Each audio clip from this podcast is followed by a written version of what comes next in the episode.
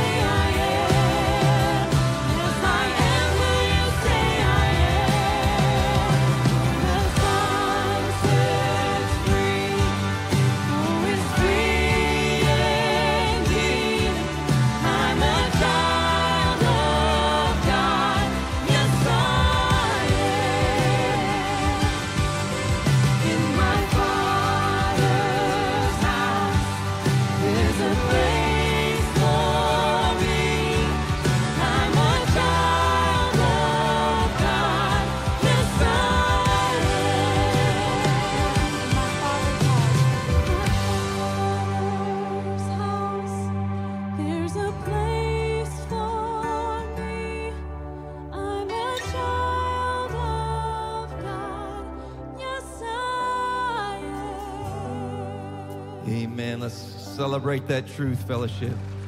Children of God. Why don't we find somebody around us this morning, shake their hand, tell them it's good to see you.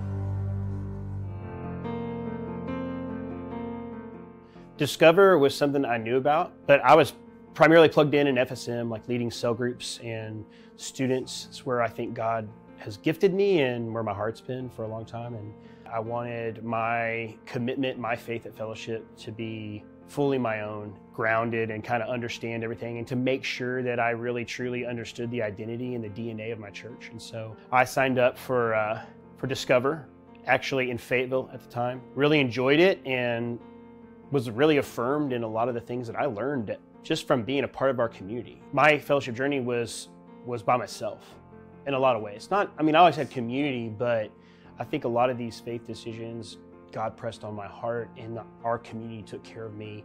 And I think for me it was just really exciting to that God blessed me with someone else to bring into the journey with and to see the great things that God's doing at our church through someone else's eyes. And kind of, I was more just excited and, and really interested in how Natalie was processing those new things too.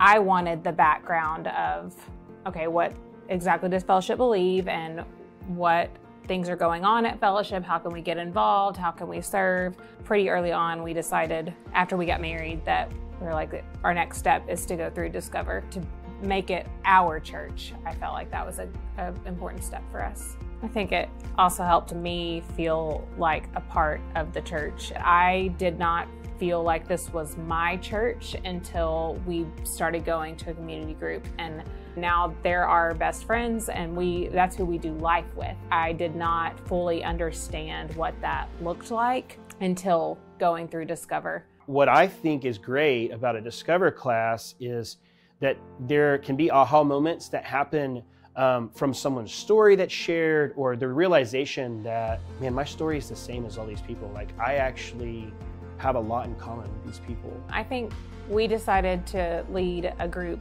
a Discover group, because we saw just the value in discipleship. Like, that's the backbone, that's the foundation of what fellowship believes is that we are in this church to become equipped so that we can produce and release, so that we can share what we have learned and disciple others so that they can disciple others and so on. And I think that was very evident in our Discover class that we went through together. And that's something that I was, I think, missing um, in a previous church um, just that element of discipleship. I love being a part of the the doorstep for people to dive into being a part of our church. It's just exciting, and I think I love having those relationships and seeing uh, some of those couples who still know each other and we still have a connection, even if we're not there every day.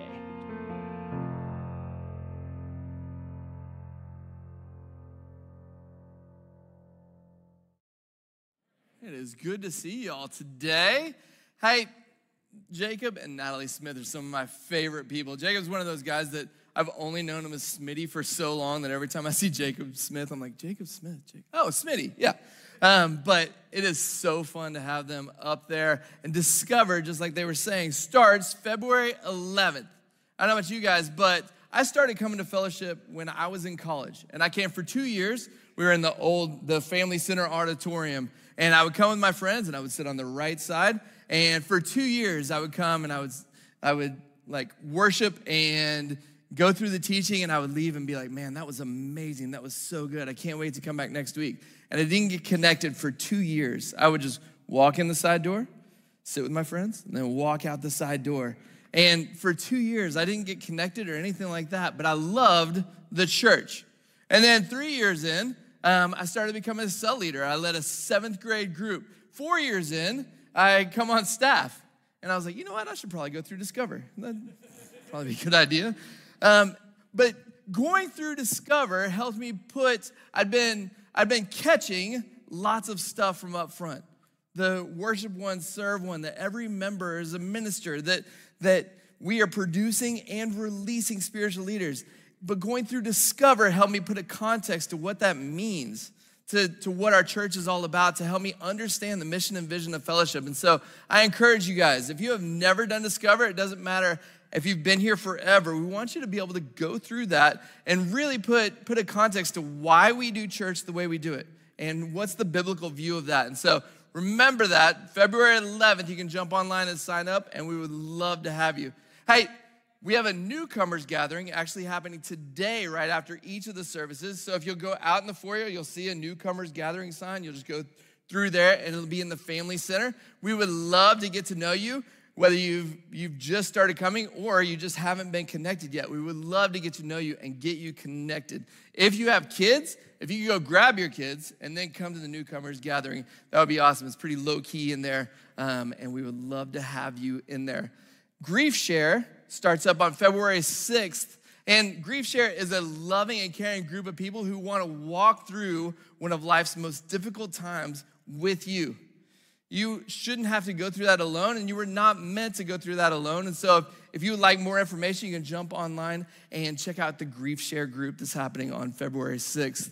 Last thing is our early childhood ministry needs 54 leaders. 54 leaders, all right? Um, we put this up last week. We got some good signups. We did not get 54 signups, and so we would love to have y'all sign up for it. You guys know that, that FSM has over 200 student leaders that lead in elementary and early childhood. 200 FSM kids lead in elementary and early childhood. Do not let those young punks show you up, all right? Y'all can jump in and serve. We would love to have you. Um, there are lots of different opportunities. You can jump in as a small group leader. You can jump in as a snack provider. You can jump in for tech team. We would, we would love to have you sign up for those things. And let me pray, and then we'll continue worship. Lord, we thank you so much for the opportunity to be the church. We thank you so much for just the chance to come together as a body of believers who are dedicated to loving and serving you, Father. Lord, may your spirit be over this place. May, may every person in here leave changed because of what you were doing in each of our lives, Father. I pray that you would move mightily in us, Lord, that you be near and real to each and every person in here. You would meet them wherever they are in their circumstances, Father. And Lord, you would show them a better way, Lord. Father, we thank you. In Jesus' name, amen.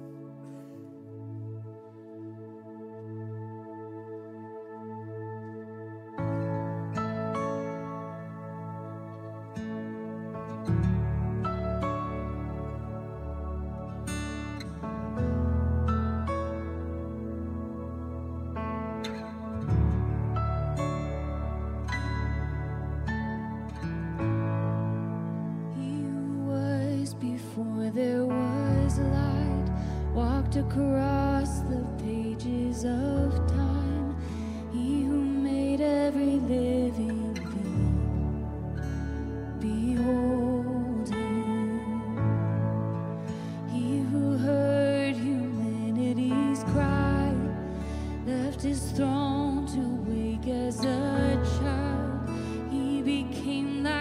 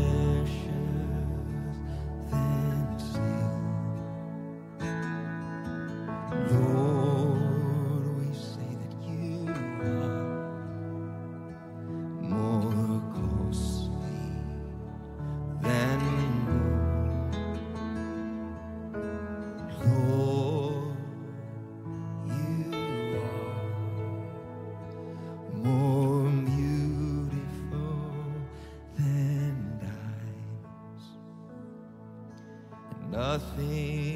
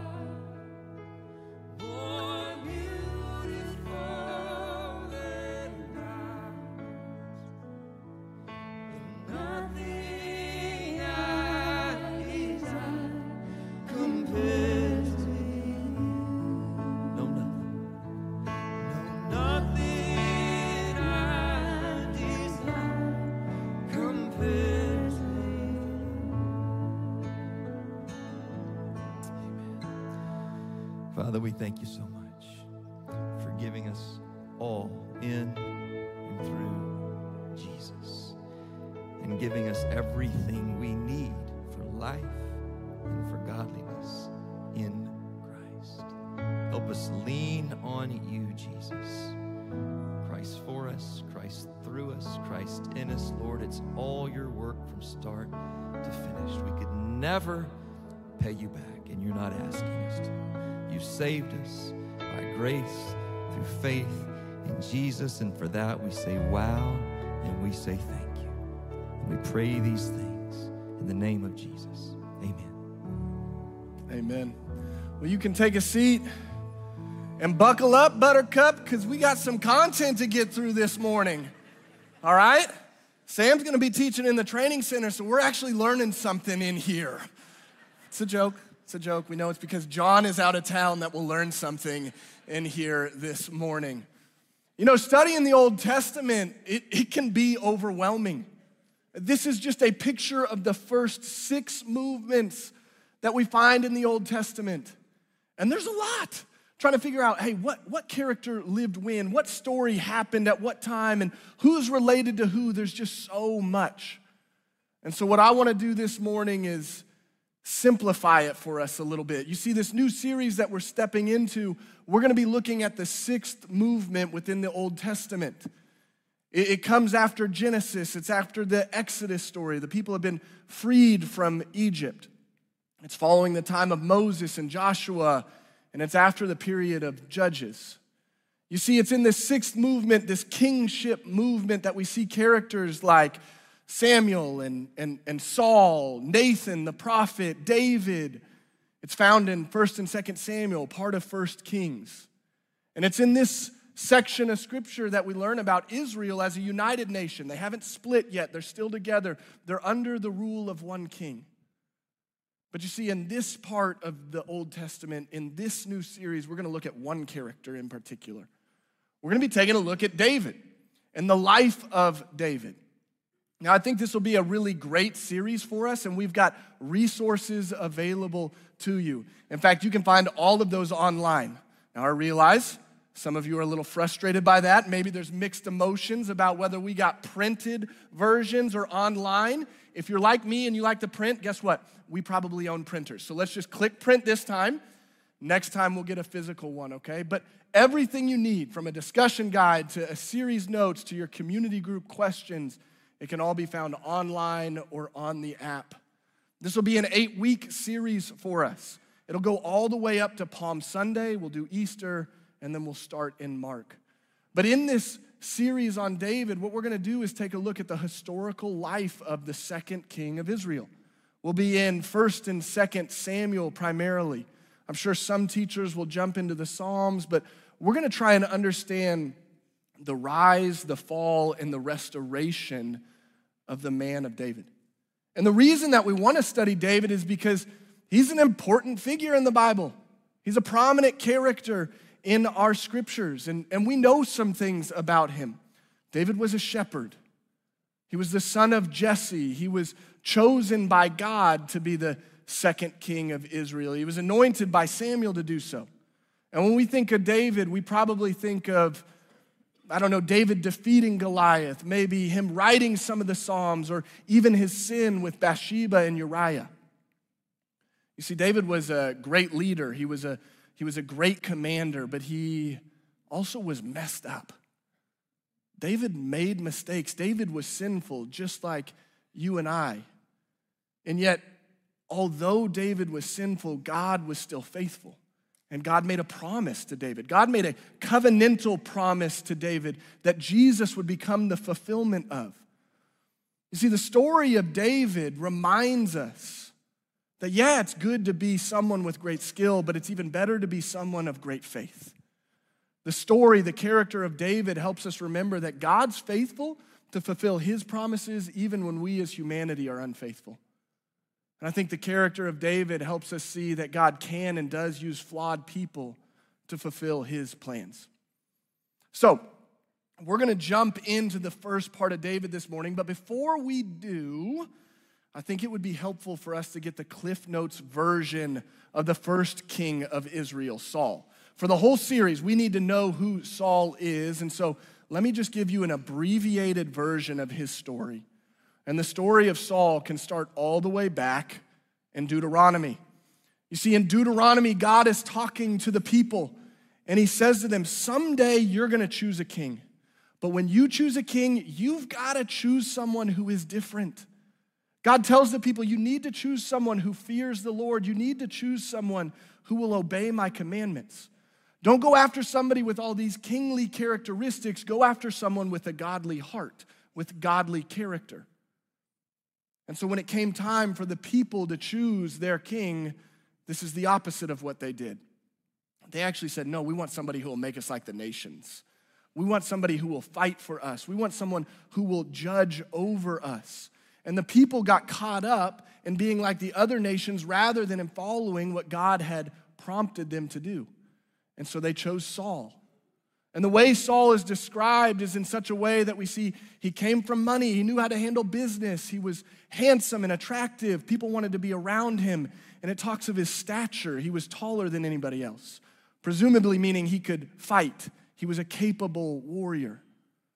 But you see, the moment that Saul was proclaimed as king to the very end of his rule, it was just a downward tumble because he didn't have a heart that was chasing after the Lord.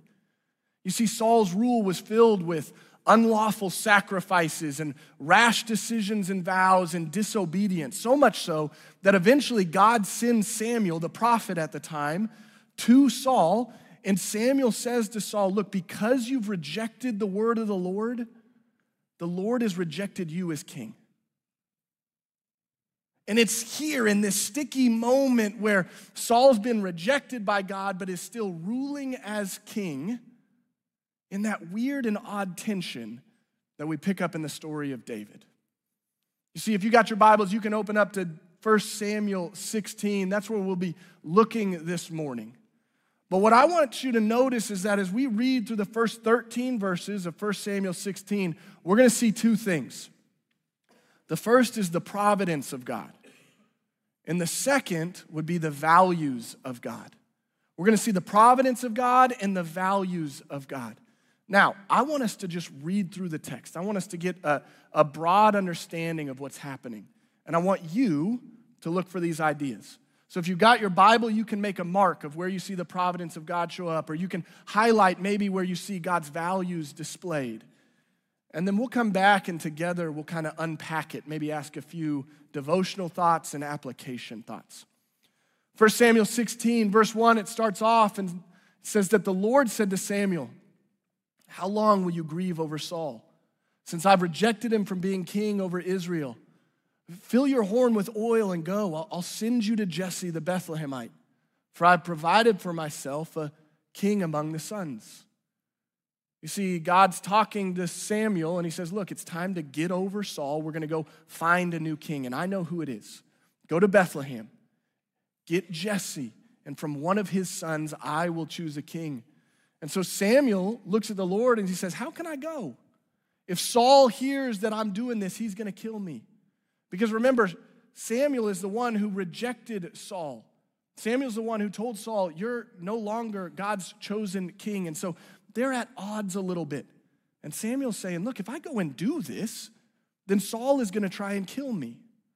But the Lord responds to Samuel and he says, No, no, no, take a heifer with you.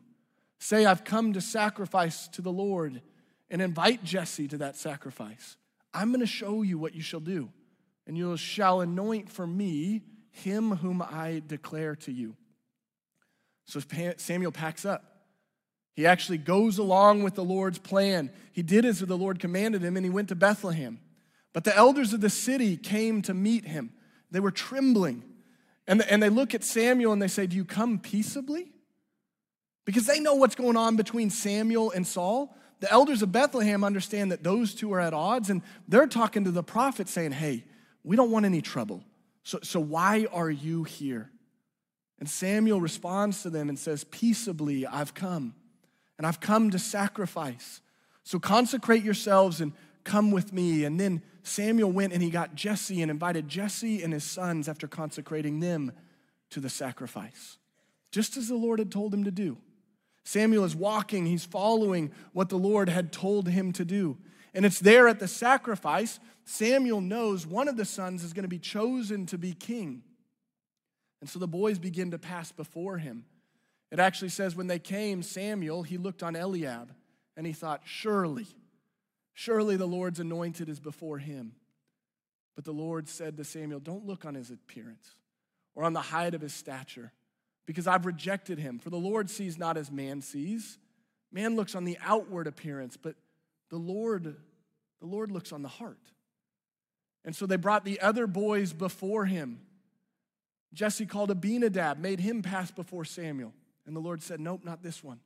And so Jesse calls Shammah and makes him pass before Samuel. And the Lord says, No, not this one. And so Jesse brought all the seven other sons in front of Samuel. And, and Samuel looks at him and says, None of these has the Lord chosen. Can, can you imagine the confusion going on in Samuel's mind? Because he shows up to this thing saying, Lord, you told me that one of these boys was going to be king. And now I'm telling the dad that none of them are. And so Samuel standing there, I imagine him looking at Jesse and finally going, Are all your sons here? And Jesse says, Well, there remains the youngest the smallest. But behold, he's out keeping the sheep. David didn't even think it was worth inviting, or Samuel or Jesse didn't even think it was worth inviting David to this sacrifice. He didn't even consider the youngest. It wasn't even an impossibility to dad that this could possibly be David. But Samuel says, Go get him. And we're not sitting down until he shows up. And so that's what they do. They send for David, and he's brought, they brought him in. It says he was ruddy, he had beautiful eyes, and he was handsome. And as he walks in, the Lord says, Arise, anoint him, for this is he. You see, David walks in, and the Lord chooses him. Now, I think we do have to recognize that the text makes mention of David's outward appearance. It says that he was beautiful, it says that he was handsome. But we also need to recognize that this isn't the reason that David was chosen. Stature wasn't the reason that God rejected Eliab and the brothers, and David's stature isn't the reason that he's selected. No, David was anointed, David was chosen because of his heart. And although we might not know what that heart is yet as the readers in the story, as we go through this series, we're going to see what David's heart is. It's a heart of humility. It's a heart of faithfulness. It is a heart that's sinful, but one that's always willing to repent. And so Samuel did just that. He stood, he took the horn and the oil, and he anointed David in the midst of his brothers. The Spirit of the Lord rushes upon David from that day forward. And this, this is the story of David being anointed. Did you catch these ideas? Do you, do you see the providence of God in there? Do you actually see the value system? Because I think we should go back through it, and I want to ask a devotional question about the providence of God, and then I want us to apply the values of God to our own life. You see, it doesn't take long for the, for the providence of God to show up in this section. It's pretty clear from the very first verse who is in charge. As the Lord said to Samuel, that I have rejected him, I will send you, I'm the one providing. You see, it's constantly God talking, it's God speaking, it's God guiding, it's God directing, it's God providing in this story because He knows what's going on. Even when Samuel has concerns for his own life, when Samuel has fear, it's the Lord who has a plan. And it's the Lord who's telling Samuel, it's not your job to make it up, it's my job to let you know. See, this whole story is built on a relationship between humanity and God. It's built on this relationship between Samuel and the Lord, but the relationship isn't Samuel clamoring, trying to appease a distant and, and, and far off God who doesn't give a lot of help. No, it's about this infinite, sovereign, gracious God who's kindly guiding and providing for his people. He provides in a way that Samuel can even understand. He speaks to Samuel in a way that he can hear and know. And it's clear to him don't choose this son, don't choose this one, but, but choose this one. You see, I think when we read the story of David's anointing, a lot of times we get caught up in trying to figure out okay, who's this Samuel character? And who's Jesse? Where's he from? What are all these brothers like? Tell me more about Eliab and, and Abinadab. I want to know about them. Or we really begin to focus in on David, thinking that he's the main character. This is who this story is about. So let's figure out what David's heart is filled with. And none of that is wrong. None of that is bad. Those are all good things. Do that. Study your Bible and ask those questions. But when we get caught up in those things, we can miss what's sitting right in plain sight. And that this is a story that tells us something about who God is. And what it tells us about who God is is that He's the one in control. He's the one who knows what's going on. He's the one who has a plan, and He's the one who provides for His people. This is a story telling us that God is sovereign and the one who provides. And you know what? We, we serve that same God today. It's easy for us in our minds to say, oh, it was wise for Samuel to trust God in this moment. It gets a little more difficult when we begin to say, yeah, but do we trust God in our current moments? Because if it's the same God, if it's the providing sovereign God, we have to ask that question Do we actually trust the providential nature of our Lord in our life? Do we believe that He speaks to us, that He guides us, that He walks with us, that He wants to be with us, that He isn't distant, but He has a plan and He's in control, even in the midst of the fears of my life, the uncertainties of my story? The struggles that I go through, the same God that walked with Samuel is the same God that's walking with us. Do I trust him? And I know it's an elementary question, but it's actually pretty foundational to our faith. And depending on how you answer that question, it dictates how you engage with this next idea, which is the values of God. And we see the values of God show up in this story, especially in the, in, the later part of the conversation between Samuel and the Lord. You see, Samuel's looking at the, at the sons, and it says when he looked on Eliab, he thought, surely. I mean, surely the Lord's anointed is before this one. And I picture Chris Hemsworth of The Rock just walking up. You know, and Samuel's going, sweet mercy. This has got to be him. But what's interesting in doing that is Samuel is acting just like all the other nations. He's looking for someone with some kingly characteristics, not for someone with godly character. In fact, what Samuel does is he assumes that stature is the leading qualification for a king. He, he assumes that the way that Eliab looked would determine Eliab's ability to rule. Even more so, Samuel thinks that it's Eliab's appearance that is demonstrative of God's anointing in his life.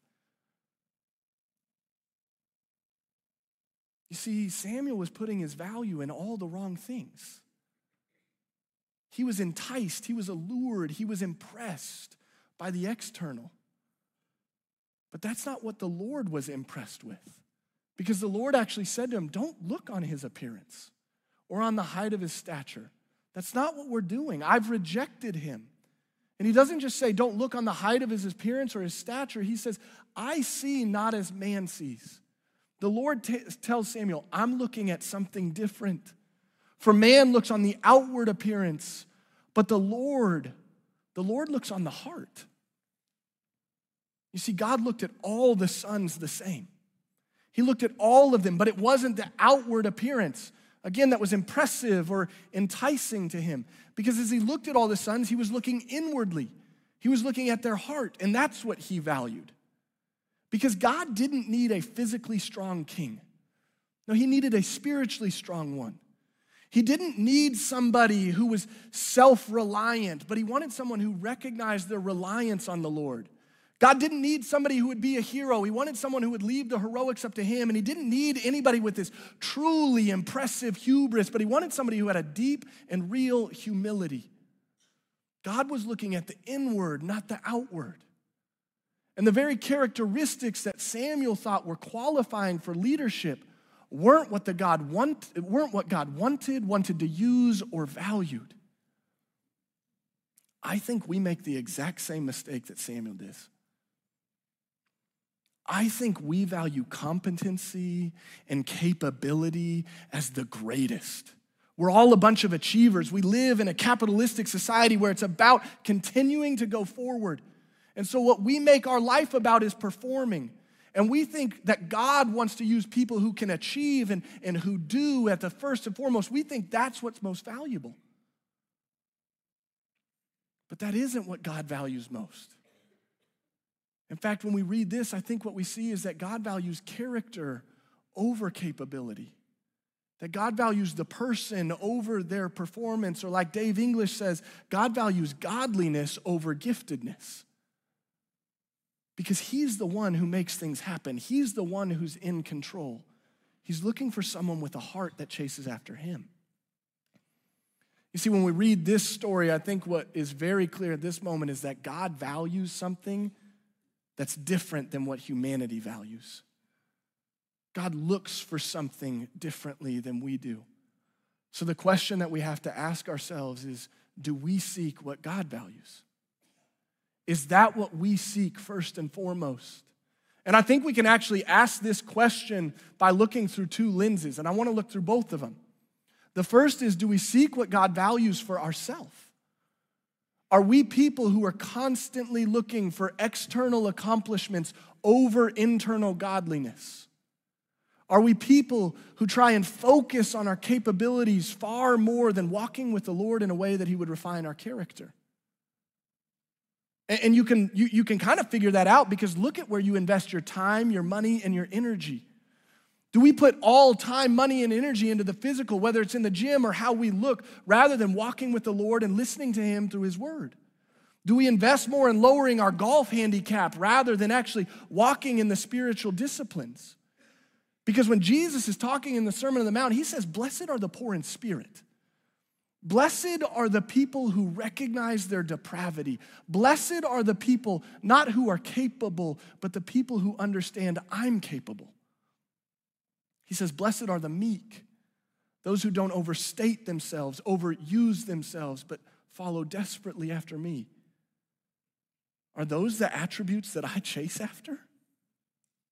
And I get it, it it's hard because, look, we all want to be people who, who have an incredible LinkedIn. We want to be people whose Strava account is amazing and we want our net worth to constantly be going up.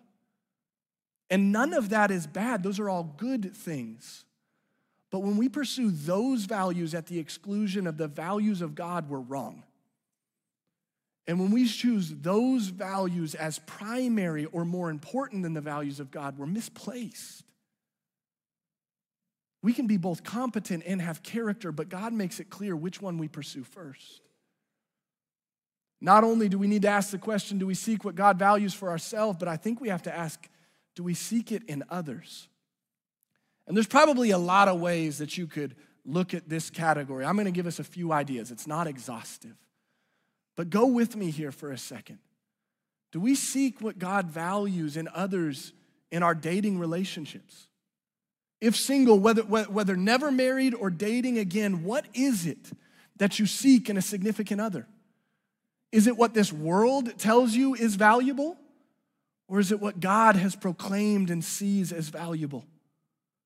I've heard it said before that a lot of times when dating, we look for characteristics that we feel are just right for us rather than a character that is righteous.